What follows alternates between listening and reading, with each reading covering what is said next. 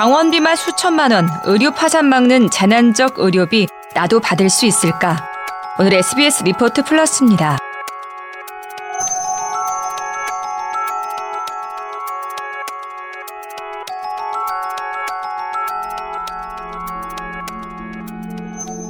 (50대) 김모 씨는 지난 (3월) 간경화로 입원했습니다. 간 이식 수술을 두 번이나 받으면서 이번 석 달 만에 병원비가 4천만 원을 넘어갔습니다. 가장인 김 씨의 수입이 끊긴 상황에서 병원비까지 이렇게 불어나자 가족의 생계가 휘청거리기도 했습니다. 치료는 이어가야 하는데 병원에 직접 치료비로 내는 돈 외에도 이런저런 부대 비용도 많이 들고 한마디로 앞이 보이지 않는 상황입니다. 긴 병에 효자 없다는 속담은 아마도 이런 상황 때문에 생겼을 겁니다. 병은 환자뿐 아니라 환자의 가족들에게도 견디기 힘든 일입니다. 다행히도 다음 달부터는 김 씨 가족처럼 병원비로 인해 생계를 위협받는 사람들이 줄어들 것으로 전망됩니다. 저소득층을 대상으로 정부가 1년에 최대 2천만 원까지 재난적 의료비 지원을 확대하기 때문입니다.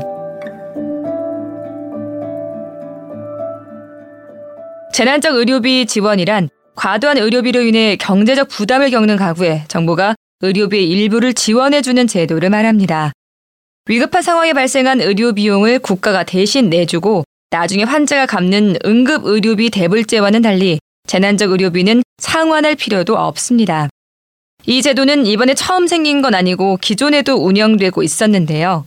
7월부터는 지원 대상 질환과 지원 범위가 확대됩니다. 지금까지는 4대 중증 질환, 그러니까 암, 심장 질환, 뇌혈관 질환, 희귀 난치성 질환에만 재난적 의료비가 지원됐습니다. 하지만 앞으로는 입원 시 모든 질환으로 지원 범위가 확대됩니다. 지원받을 자격만 되면 어떤 병으로 입원하든 고액 의료비의 일부를 정부가 지원해주는 겁니다. 그럼 재난적 의료비 지원을 받을 수 있는 자격은 어떻게 될까요?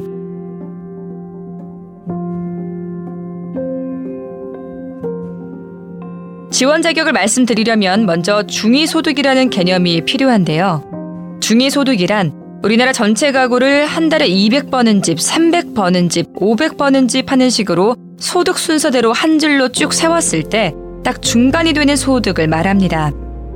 2018년 현재 우리나라 가구의 월 중위 소득은 4인 가구의 경우 451만 9천 원, 2인 가구는 284만 7천 원, 1인 가구는 167만 2천 원입니다.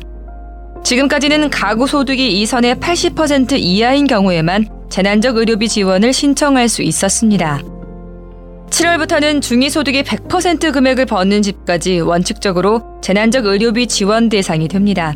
다만 약간의 단서 조항은 있는데요. 중위소득에 해당하더라도 가족 중에 건강보험 직장가입자의 집, 건물, 땅 등의 재산 과세 표준액이 총 5억 4천만 원을 넘으면 재난적 의료비 지원을 받을 수 없습니다.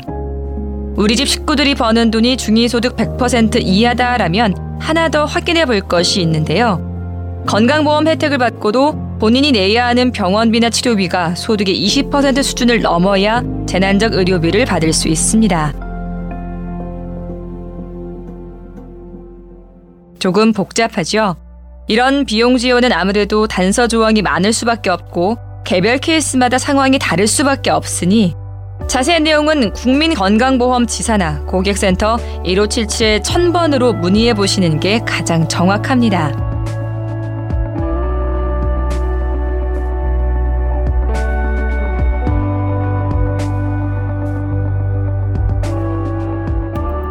여기까지 오늘의 SBS 리포트 플러스. 저는 아나운서 이윤아였습니다.